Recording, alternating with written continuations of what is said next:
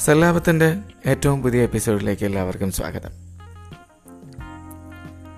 പറയുന്ന കഥക്ക് കഥയേക്കാൾ വലിയൊരു ആമുഖം എന്തിനാണ് എന്ന വ്യാപകമായ ഒരു ചോദ്യം ഞാൻ കേട്ടു. നിങ്ങളുടെ വിമർശനങ്ങൾക്കും നിങ്ങളുടെ നിർദ്ദേശങ്ങൾക്കും നിങ്ങളുടെ സന്ദേശങ്ങൾക്കും ഞാൻ നന്ദിയുള്ളവനാണ്. അത് ഞാൻ മുഖവിലക്കെടുക്കുന്നു അതിന് കൂടെ തന്നെ ഞാനൊരു കാര്യം പറയട്ടെ. പറയപ്പെടുന്ന കഥകൾക്കും എഴുതപ്പെടുന്ന കഥകൾക്കും തമ്മിൽ വലിയൊരു വ്യത്യാസമുണ്ട്. സ്വാഭാവികമായിട്ടും പറയപ്പെടുന്ന കഥകൾ നമ്മൾ കേൾക്കുകയും എഴുതപ്പെടുന്ന കഥകൾ നമ്മൾ വായിക്കുകയാണ് ചെയ്യുക. വായന കേൾവിയേക്കാൾ വിരസത കുറഞ്ഞൊരു പ്രക്രിയയാണ്.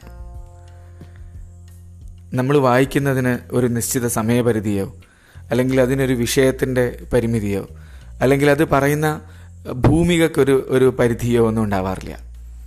അത് നമുക്ക് വളരെ വൈഡ്ലി ഓപ്പൺ ആയ ഒരു ഒരു പ്ലാറ്റ്ഫോമാണ് മറിച്ച് ഒരു കഥ പറയുമ്പോൾ അത് ഒരു ഇരുപത് മിനിറ്റോ അരമണിക്കൂറോ ഒന്നും കേൾക്കാൻ സാധാരണ ഒരാൾക്ക് സാധിക്കില്ല. അതാണ് ഞാൻ പറഞ്ഞത്. കേൾവി വായനക്കാൾ കൂടുതൽ വിരസമാണ്. അതുകൊണ്ട് സ്വാഭാവികമായിട്ടും ഒരു കഥ പറയുമ്പോൾ വളരെ ഹ്രസ്വമായി പറയാനാണ് എപ്പോഴും ശ്രമിക്കാറുള്ളത്. ഒരുപാട് പറയപ്പെടേണ്ട വിഷയമാണെങ്കിൽ പോലും കേൾക്കാൻ ഇമ്പമുള്ള പാകത്തിലാക്കി പറയുക എന്നുള്ളതാണ് ആദ്യം ശ്രമിക്കാറുള്ളത്. പിന്നെ എഴുതി വെച്ചോ അല്ലെങ്കിൽ ഒരു മുന്നൊരുക്കത്തോടു കൂടി പറയാതിരിക്കുന്നത് അത് ഓർമ്മയിൽ നിന്ന് പറയുമ്പോൾ പറയുന്ന ആൾക്ക് കിട്ടുന്ന ഒരു സായുജ്യമുണ്ടല്ലോ അത് നഷ്ടപ്പെടാതിരിക്കാൻ വേണ്ടിയിട്ടാണ്. നിങ്ങൾ മനസ്സിലാക്കുമെന്ന് വരുന്നു. തുടർന്നും കേട്ടുകൊണ്ടിരിക്കുക. ഒരുപാട് ആമുഖങ്ങളില്ലാതെ നമുക്ക് കഥയിലേക്ക് കിടക്കാം.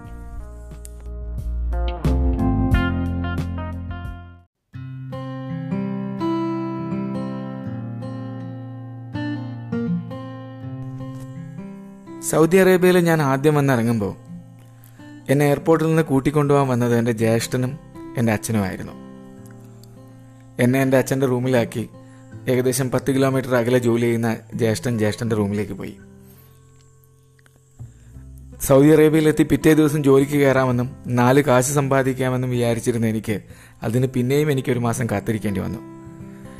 ഒരു ജോലി ചെയ്യാനുള്ള ശാരീരിക ക്ഷമത എനിക്കില്ലെന്നും നാട്ടിലെ പൊരുവെയിൽ കൊണ്ട് ഞാൻ കറുത്ത് കരിവാളിച്ചിരിക്കുകയാണെന്നും കണ്ടെത്തിയ എന്റെ അച്ഛൻ.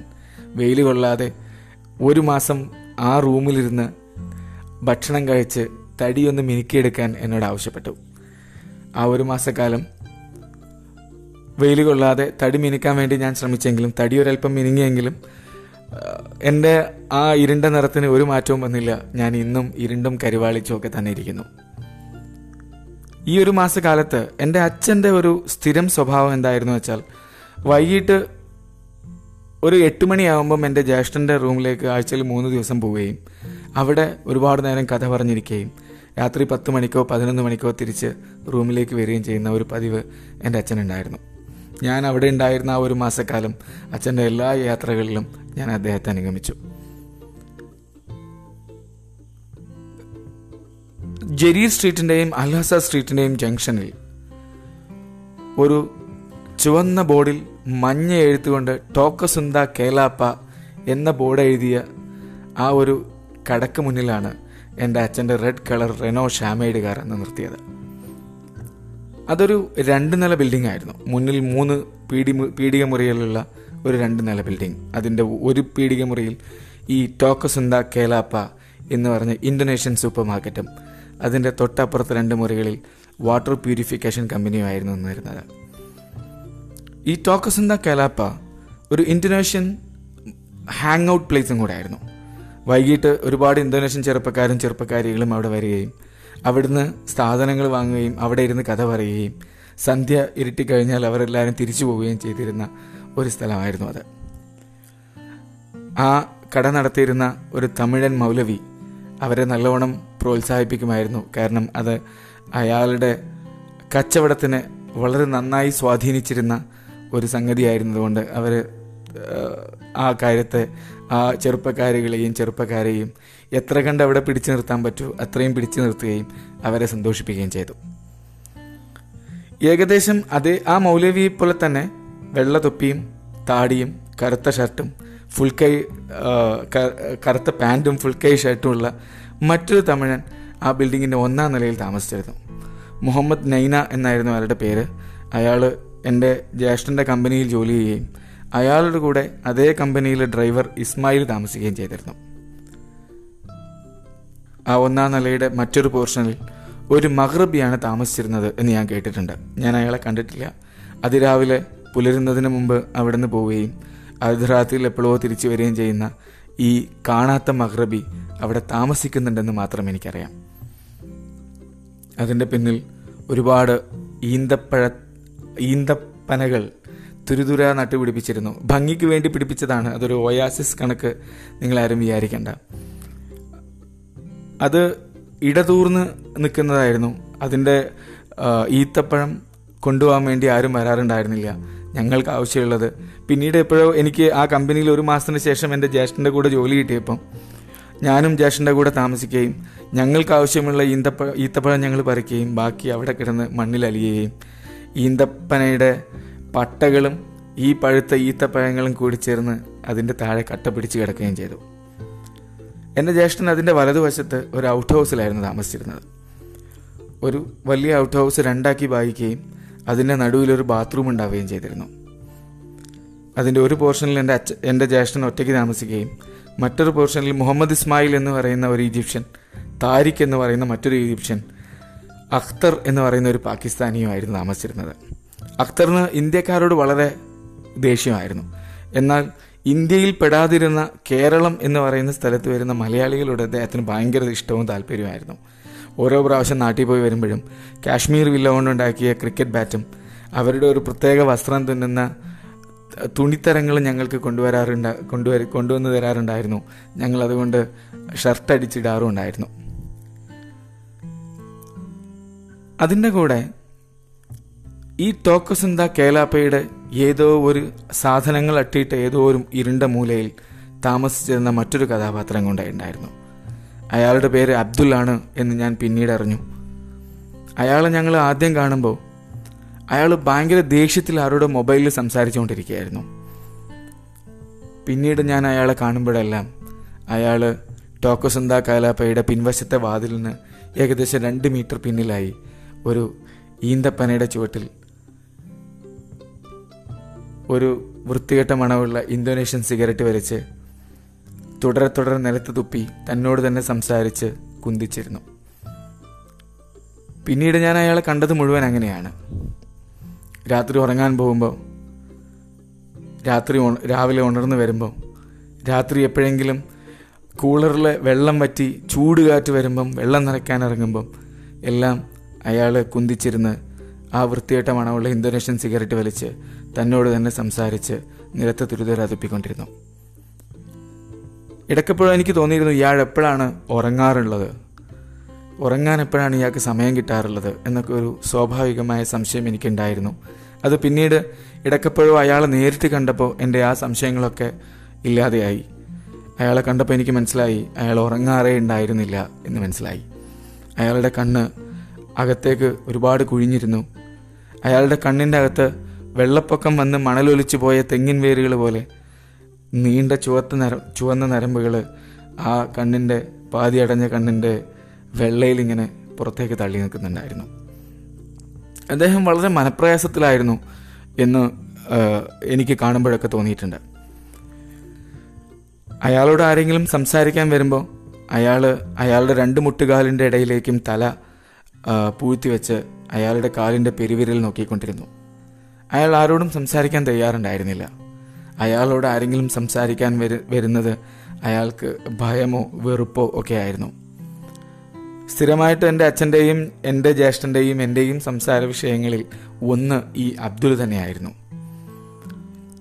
ഒരിക്കൽ എന്റെ അച്ഛൻ ഇയാളോട് ബോധപൂർവം അയാളോട് ഇടപെട്ടുകൊണ്ട് അയാളോട് സംസാരിച്ചതിൽ നിന്നാണ് അയാളുടെ പേര് അബ്ദുൽ ആണ് എന്ന് ഞങ്ങൾക്ക് മനസ്സിലായത്.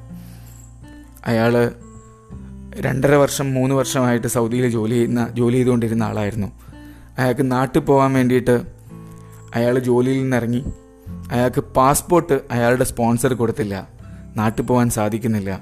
നാട്ടിൽ പോകാൻ പറ്റിയാൽ ഈ പാസ്പോർട്ട് കിട്ടുന്ന പക്ഷം അയാൾ നാട്ടിലേക്ക് പോകും എന്ന് എന്റെ അച്ഛനോട് പറയുകയും അച്ഛൻ അതിന്റെ ആശ്വാസത്തിൽ ഞങ്ങളോട് പറയുകയും പാസ്പോർട്ട് കിട്ടാൻ വേണ്ടിയുള്ള ബുദ്ധിമുട്ട് കൊണ്ടാണ് അയാൾ അങ്ങനെ ഇരിക്കുന്നത് എന്ന് പറയുകയും ഞങ്ങൾ അയാളുടെ ആ ഒരു ശോചനീയാവസ്ഥയിൽ പരിതപിക്കുകയും അതിൽ ഇടപെടാതിരിക്കുകയും ചെയ്തു.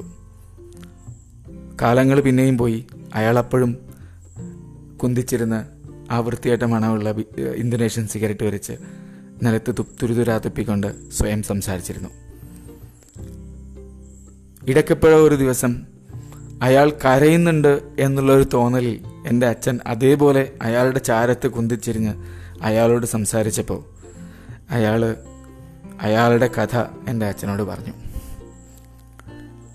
വളരെ ചെറുപ്പത്തിലെ അധ്വാനിക്കാൻ തുടങ്ങിയ ആളായിരുന്നു അബ്ദുൽ അയാളുടെ പറക്കമുറ്റാത്ത അനിയനെയും അയാളുടെ അമ്മയെയും അയാളുടെ പെങ്ങന്മാരെയും അയാൾ പണിയെടുത്ത് പോറ്റി. ഇടയ്ക്കെപ്പോഴോ ഒരു പെണ്ണിനോട് പ്രണയം തോന്നുകയും വീട്ടുകാരെ സമ്മതിപ്പിക്കുകയും അവളെ കല്യാണം കഴിക്കുകയും ചെയ്തു. അവർക്കൊരു നല്ല ജീവിതം കണ്ടെത്താൻ അയാൾ സൗദി അറേബ്യയിലേക്ക് വണ്ടി കയറുകയും ചെയ്തു. ഇടയ്ക്ക് തുടുതുര നാട്ടിലേക്ക് വിളിക്കാറും വിളിക്കാറുണ്ടായിരുന്ന അയാൾ. ഇടയ്ക്ക് അയാളുടെ വിളികൾക്ക് മറുവശത്ത് ഉത്തരങ്ങളില്ലാതെയായി. അയാൾ അയക്കുന്ന കാശുകളൊന്നും തിരിച്ചു വരാതെ പോയി. അയാൾ വിളിക്കുന്ന കോളുകളെല്ലാം ഉത്തരമില്ലാതെ പോയി. പിന്നീട് അയാൾ അറിഞ്ഞു അയാളുടെ ഭാര്യ അയാളുടെ അനിയനിൽ നിന്ന് ഗർഭിണിയായിരിക്കുന്നു. അയാളുടെ അനിയന്റെ കൂടെ താമസിച്ചിരിക്കുന്നു. അയാളോട് വിളിക്കണ്ട എന്ന് ആവശ്യപ്പെടുകയും നാട്ടിലേക്ക് വരേണ്ടതില്ല എന്ന് അയാളുടെ ഭാര്യ അയാളോട് പറയുകയും ചെയ്തു. എന്ന് അയാൾ അറിഞ്ഞതിൽ നിന്നാണ് അയാളുടെ അവസ്ഥ ഇത്രയും ശോചനീയമായത് എന്നുള്ളത് ഞങ്ങൾക്കൊക്കെ മനസ്സിലായി. കാലങ്ങൾ പിന്നെയും പോയി.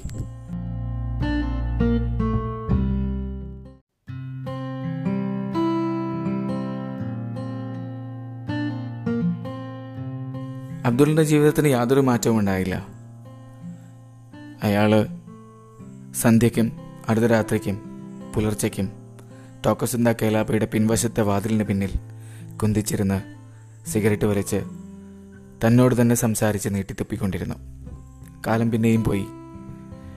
ഒരു വെള്ളിയാഴ്ച ദിവസം ഞാനും എന്റെ അച്ഛനും എന്റെ സഹോദരനും കൂടെ പുറത്തെവിടെയോ പോയി തിരിച്ചു വന്ന സമയത്ത് അയാൾ ഓടി എന്റെ അച്ഛന്റെ അടുത്തേക്ക് വന്നു.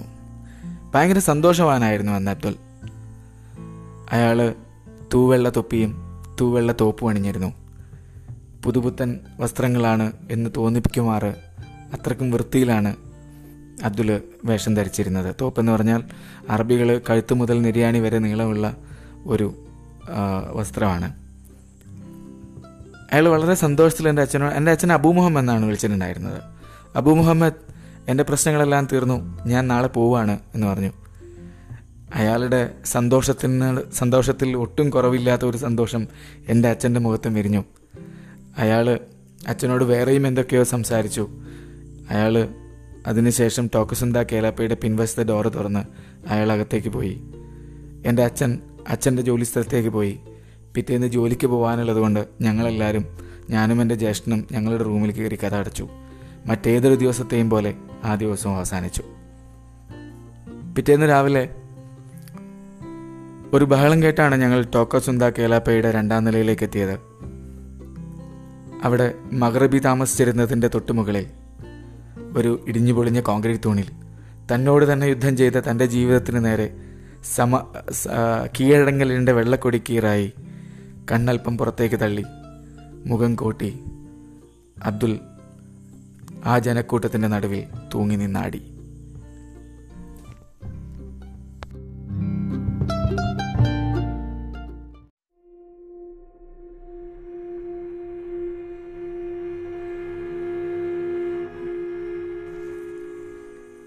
നമുക്ക് ചുറ്റും ജീവിക്കുന്ന എല്ലാ മനുഷ്യരുടെ ജീവിതത്തിലും നമ്മൾ അറിയാത്ത എന്തൊക്കെയോ പങ്ക് നമുക്ക് നിർവഹിക്കാനുണ്ട്.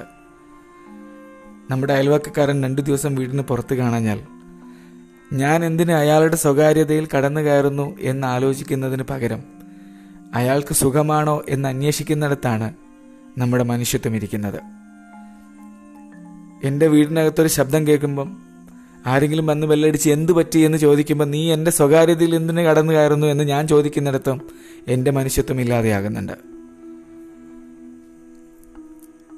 നമ്മൾ നമ്മളറിയാത്ത എന്തൊക്കെയോ പങ്ക് എല്ലാവരുടെ ജീവിതത്തിലും നമുക്ക് നിർവഹിക്കാനുണ്ട് എന്നാണ് എന്റെ വിശ്വാസം. തുടർന്നും കേട്ടുകൊണ്ടിരിക്കൂ സുഖമായിട്ടിരിക്കൂ സന്തോഷമായിട്ടിരിക്കൂ.